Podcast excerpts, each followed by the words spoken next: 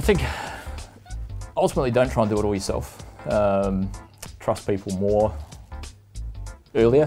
Yeah. So don't don't wait so long that it becomes so painful that you you're forced to do it. Um, I think a lot of that is finding other people in whether it's agency land or web developer land who, who are already where you aspire to be and find out how they solve those problems rather than trying to break your own back. G'day, folks. Troy Dean here, and welcome to another episode of the WP Elevation podcast. Uh, this is the first time we've ever shot an episode of the podcast live here in the Silence is Golden studios. So if you're listening to this podcast, I strongly suggest you come on over to WPElevation.com at some point and check out the vision because it's kind of neat.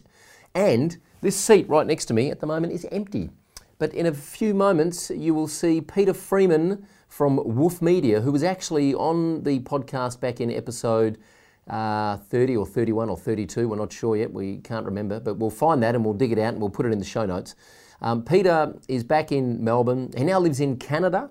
He's back in Melbourne visiting a client. And he said, Hey, I'll pop in and say good day. Peter and I have been missing each other at airports the last few years, trying to meet up in real life. And he said, Hey, I'd love to come down and meet you in real life. And I said, Excellent. Well, in that case, I'm going to throw you in the hot seat and we're going to make an episode of the podcast. And he kindly obliged. And in this episode, we talk about the importance of finding a niche and how that has transformed Peter's business. We talk about the importance of delegating because, um, despite how it might be painful to admit, as it is for me, you are not excellent at everything. I know, I can't believe I just admitted that publicly, but it's true. I'm not excellent at everything. There are other people in this business that do things better than me.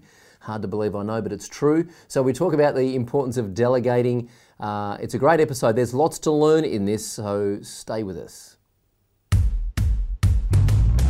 This is the WP Elevation Podcast, helping WordPress consultants elevate. Hey, this episode of the WP Elevation podcast is brought to you by WP Elevation. Well, more specifically, it's brought to you by a bunch of our happy customers. See, frankly, I feel a little bit awkward telling you how great WP Elevation is because you're probably not going to believe me because WP Elevation is my baby. It's something that we started over three years ago. Of course, now we're a team of, of, of coaches and mentors, and we have hundreds, and by the time you're listening to this, probably thousands of members all over the world.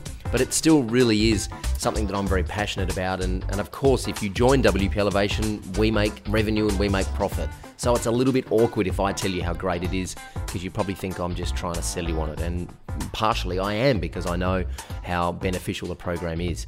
So what I'd love to do instead is just introduce you to some of our customers. So if you go to wpelevation.com slash the podcast, all one word, you'll be able to hear some of those stories from our customers and hear for yourself how WP Elevation has impacted their business and changed their lives. I hope you enjoy that and I hope you check it out at some point. Right now, let's get back to the podcast. Hey, Peter Freeman, welcome to the program. Good to be here. Good to see you, man, in person. Absolutely. Finally, we've been p- passing each other at airports for the last few years. For those that don't know, tell us who you are, where you're from, and what you do. So I'm Peter Freeman, uh, former podcast guest on Troy Dean's WP Elevation. I think it was episode 31, 32, somewhere around there. Yep. We were having a chat on a table over in my hometown of Port Lincoln, over in South Australia, and talking about the logistics of perhaps me moving to Canada and what that would mean in, in running an agency over in Canada. So we run a small tourism marketing agency based in Port Lincoln originally. We now work with clients all around Australia. I now live and work from Canada. Um, Cool. Got a wife and four beautiful children over there, and Awesome.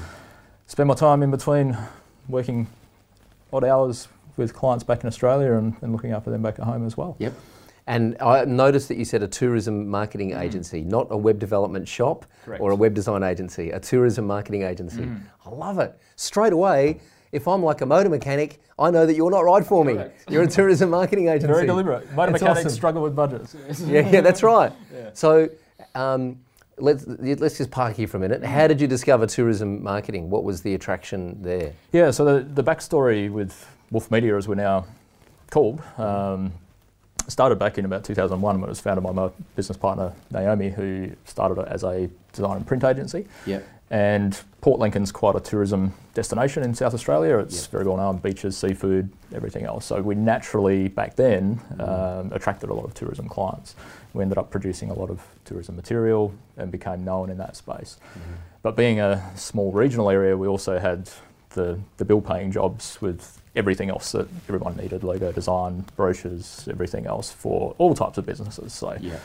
so there's very much a maybe 60 40, 70 30 split in favour of tourism. Um, and that continued on until I joined six and a half years ago, um, bringing the digital side of the business. And we, we started attracting digital work, websites, and so on.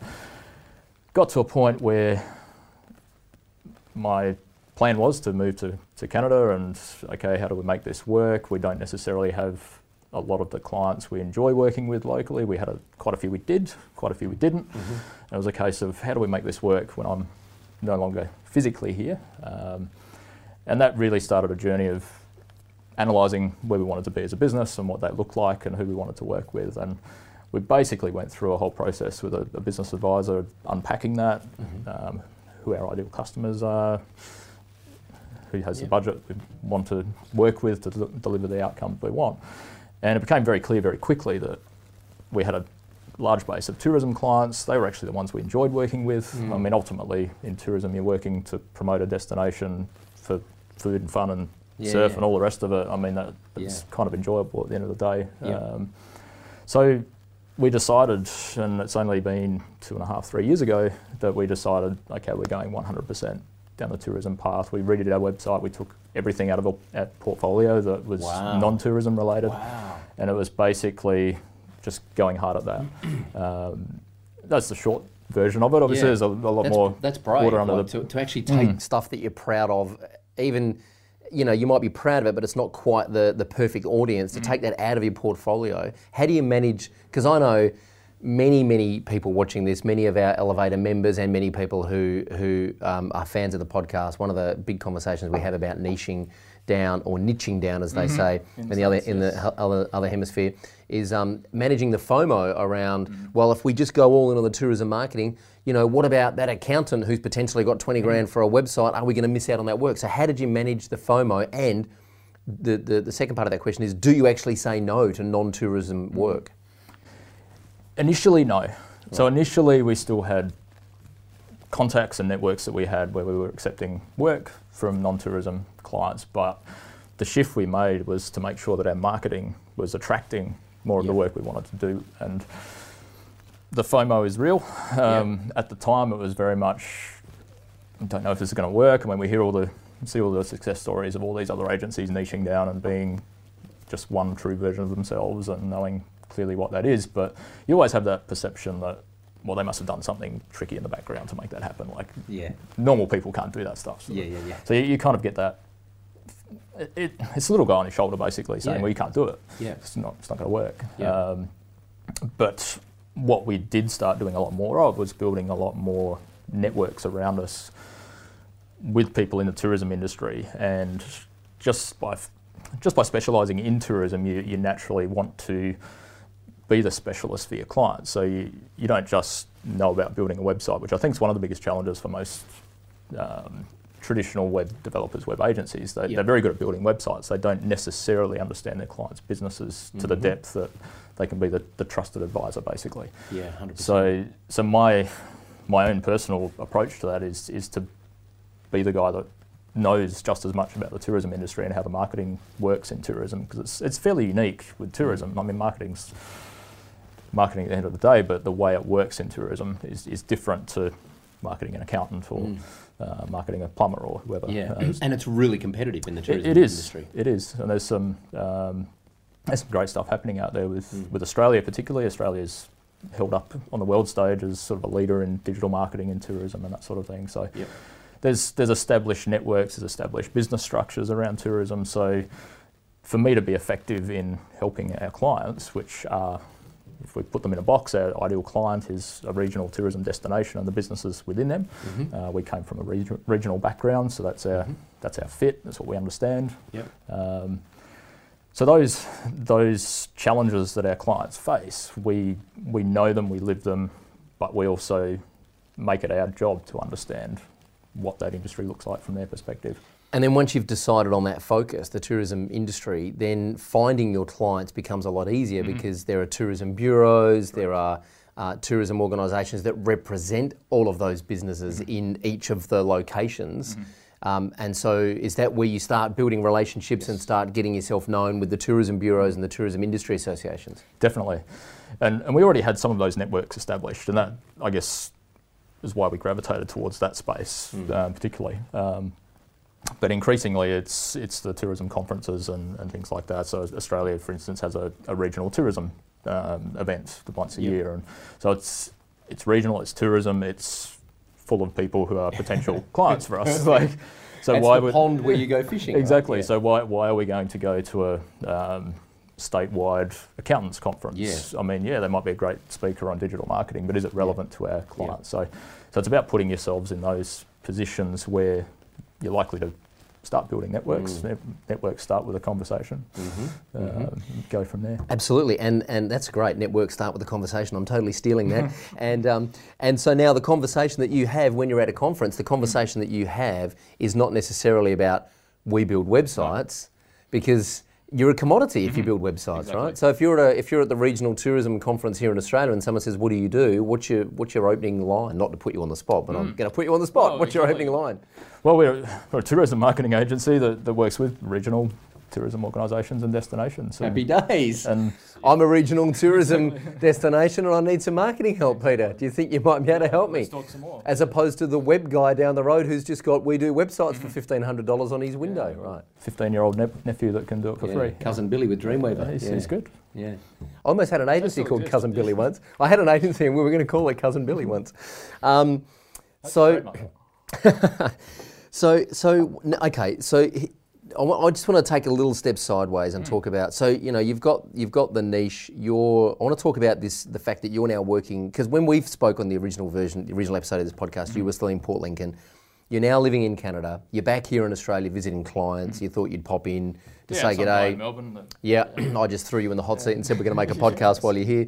Um, how do you manage? Uh, and so you've got a business partner in Adelaide, and you've got how many staff in Port Lincoln? Four staff in Port Lincoln. So you and your business partner have put four staff in an office in Port Lincoln, and then decided never to go to the office. Pretty much, yeah. A couple of times a year. And That's just- fantastic. Just to throw a bit of food and water under the, right, door. and- excellent. we- And so, what's the technology stack that you use to manage the team from those different locations? So we've, we've landed in a fairly common place in, in terms of that stack. So with Google Apps, Yep, collaboration, mail, the whole works. yep, Um, Adobe Creative Suite, obviously. Yep. Um, Zoom. Yep. Increasingly, we, we sort of went r- round in circles with Hangouts and Skype and everything Yeah, else, yeah. but is becoming yeah, the Swiss Army knife for us, for um, Yep. clients and ourselves. yep, Um, Slack, we live on Slack Yep. uh, for internal chat, and also increasingly we're bringing clients into that um, Mm, as well for, for the clients that we're working with on an ongoing basis for Mhm.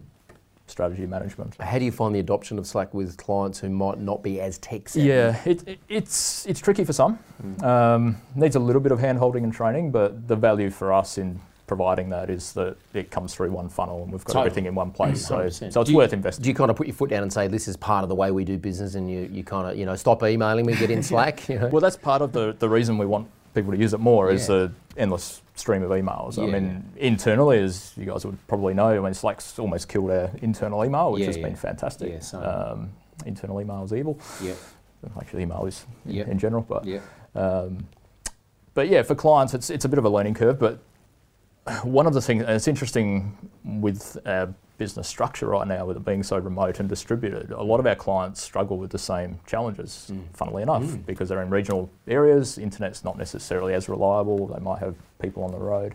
So often they're actually quite interested in how we're making this work from a Mm. systems perspective, and, and then you get in the conversation. Well, we use Ah. Slack and Google and all the rest of it. So so a lot of them aren't necessarily aware of these tools because they're not they're not in our space where it's shiny object syndrome every Yeah. five minutes and oh Yeah, this yeah. looks good and this looks good. yep. So we're increasingly and a lot of those conversations I have with, with clients is is educating them on what's out there Which help them. which well. helps position you as the expert to help regional tourism destinations and businesses. Yeah, because it validates that whole uh, trust aspect of we actually know what you're dealing Yeah. with in, in your Yeah. space, and, and that's really important. And what do you use for project management? Project management, we're actually still using the same all-in-one suite almost uh, that we were using five years ago, Work Etc. Oh, work, Um, etc. Yep. which we've it's one of those that it's quite complex. We're only using pieces of it initially. Yep. Um, we adopted the project management and timesheet side of it um, over the last few years, and it's it's been fantastic for us. Um, just in tracking time against parts of projects and being able to use that data to quote better. Um, typically with websites, age-old content takes five minutes when you quote it and Yeah. 50 years when you actually get there and do it. So, Yeah. so it's it's learning as we grow with the types of projects we're taking on. We're using that very much as a, an intelligence tool to, to make ourselves Awesome. more. oh, um, that's neat. basically like yeah, quite better. Charge Yeah. charge more effectively. Yeah, and- stay profitable. yeah. Um, now, talking about project management, we were talking um, before we hit go on the cameras about how important it is to delegate things off your desk. I think a lot of people get caught in this mindset that I've got to delegate everything off my desk so that I can go sit on the beach and drink pina coladas. But the truth is that as your business grows, the reason that you need to delegate is because you just can't be excellent at everything, right? Correct. I mean, as much as it pains me to admit that publicly, you just can't We be all suck at excellent at, everything. That's right. Um, and and I used to suck at delegation. That was the thing that I sucked at the most. So how do you how do you and you we were just saying before that you're locked out of the code in your business. You're not allowed to touch code. Um, how do you let go? And because the truth is, when you start delegating, other people do things differently. Mm-hmm. Right? And we had a baby recently who you met before, and one of the, the midwives, their big thing is is they say it's okay if your partner does things differently. right? So- and you know, it- 50 it is. Yeah, that's right. That's right. It's okay if your partner does things differently. So how do you?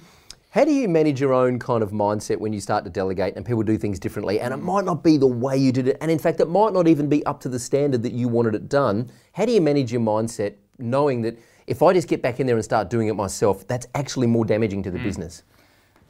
It's hard, ultimately, Yeah. and, and it's and I'm a recovering perfectionist, just like Uh-huh. probably probably yourself. Yeah. Um, varying levels of OCD attached in there as well. So Yeah.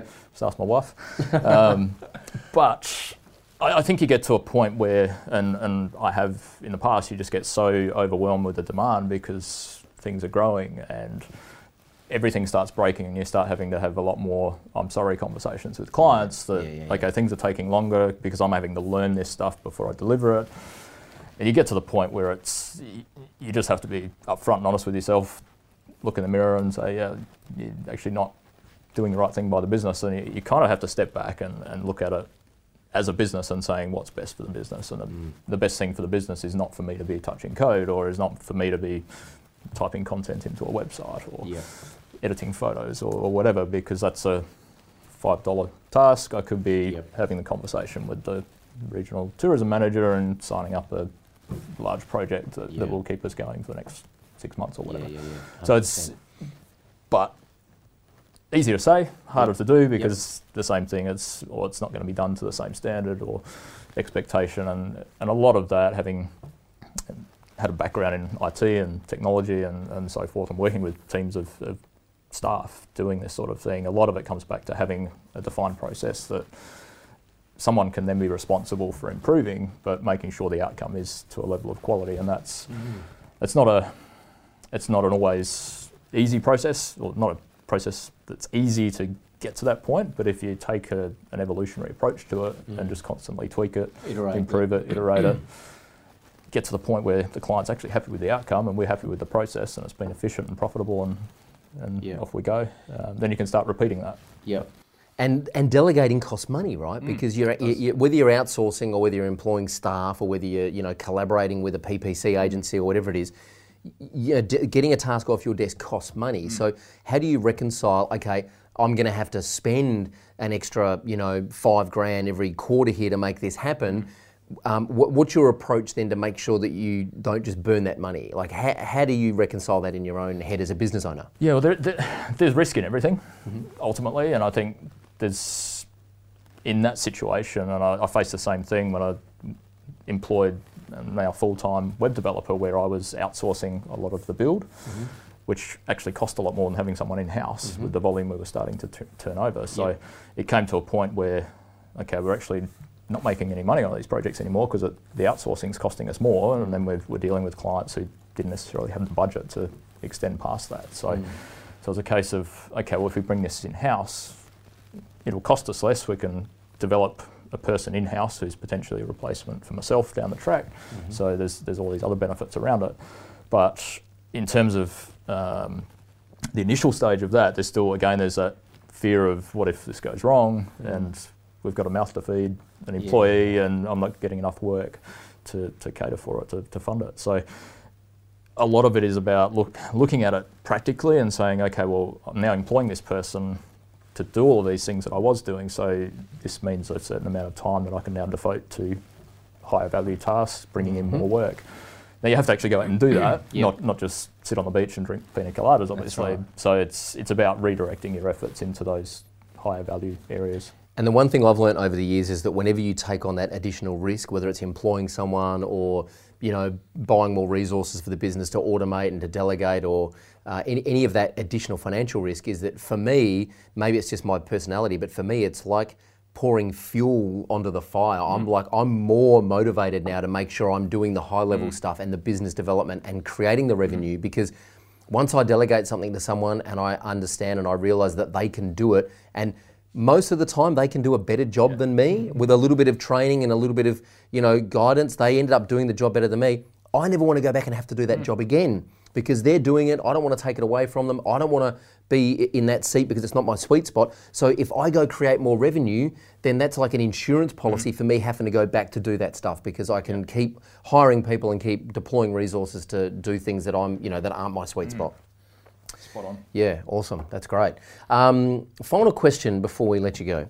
Uh, and thanks also, big thank you for letting me just throw you in the hot Oh, seat here. Uh, Peter said he was going to come and pop in and say hi, and I said, great, let's just turn the cameras Yeah, on and make always- a, an episode of the podcast. Always looking for content. Absolutely. um, so um, this is a question that's tricky to answer, but if you could have a conversation with Peter Freeman five years ago, if what would you say that would hopefully make the last five years a little smoother, or maybe give you a little bit of a head start? I think ultimately don't try and do it all yourself. Um, trust people more earlier. Yeah. So don't don't wait so long that it becomes so painful that you you're forced to do it. Um, I think a lot of that is finding other people in whether it's agency land or web developer land who, who are already where you aspire to be and find out how they solve those problems rather than trying to break your own back solving them yourself just through learning and it's it's the Yeah. same thing. I mean, do I want to go through all the pain of learning latest versions of PHP or whatever else, or do I want to get someone who's actually passionate about that stuff and, and can go and knock themselves out and be the best they can at it, and, Yep. and I can just sit back and guide the process. So I think number one piece of advice I think would be don't try and do it all yourself. Yeah. Great advice. Good. It's kind of why I started the podcast, really, for like free consulting. Just well- ask a bunch of agency owners how they've done it. You know, yeah. no, absolutely, it's um, and there's I mean there's some great guys around the place, mm, yourself and and the, a lot of the team around WP Elevation. I mean there's there's people out there who've already been there and done it. I Mm. mean why why go out there and do it all yourself? yeah. Awesome. Learn, learn from it. I'll, I'll send you the bill for that. Thanks, Pete. well, thanks for being on the show. Much appreciated. Pleasure. You're on episode 30 or 31 or 32. We'll put a link to that in the show notes. Um, it's good to have you back and good to Great see be that back. business is going well. So uh, keep in touch. Certainly will. Thanks. Well, I hope you enjoyed that episode of the podcast as much as I did. Uh, we probably just kicked Peter out of the studio once the episode was over, so he's no longer here. Uh, you can learn everything about what we spoke about during the show here. All the links, all the resources, everything related to this episode will be at wpelevation.com slash Peter Freeman. That's P-E-T-E-R-F-R-E-E-M-A-N. wpelevation.com slash Peter Freeman.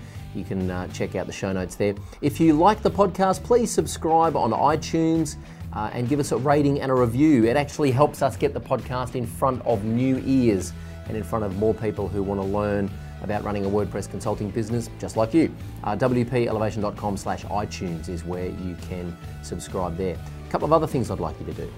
Get on over to Facebook, wpelevation.com slash Facebook And uh, check us out. We every Tuesday morning at 10 o'clock Sydney time, we publish an episode of our Facebook show, which is called Silence is Golden, with myself and Simon Kelly. It's a lot of fun, and you'll learn some stuff, which is kind of our motto here: help people and have fun.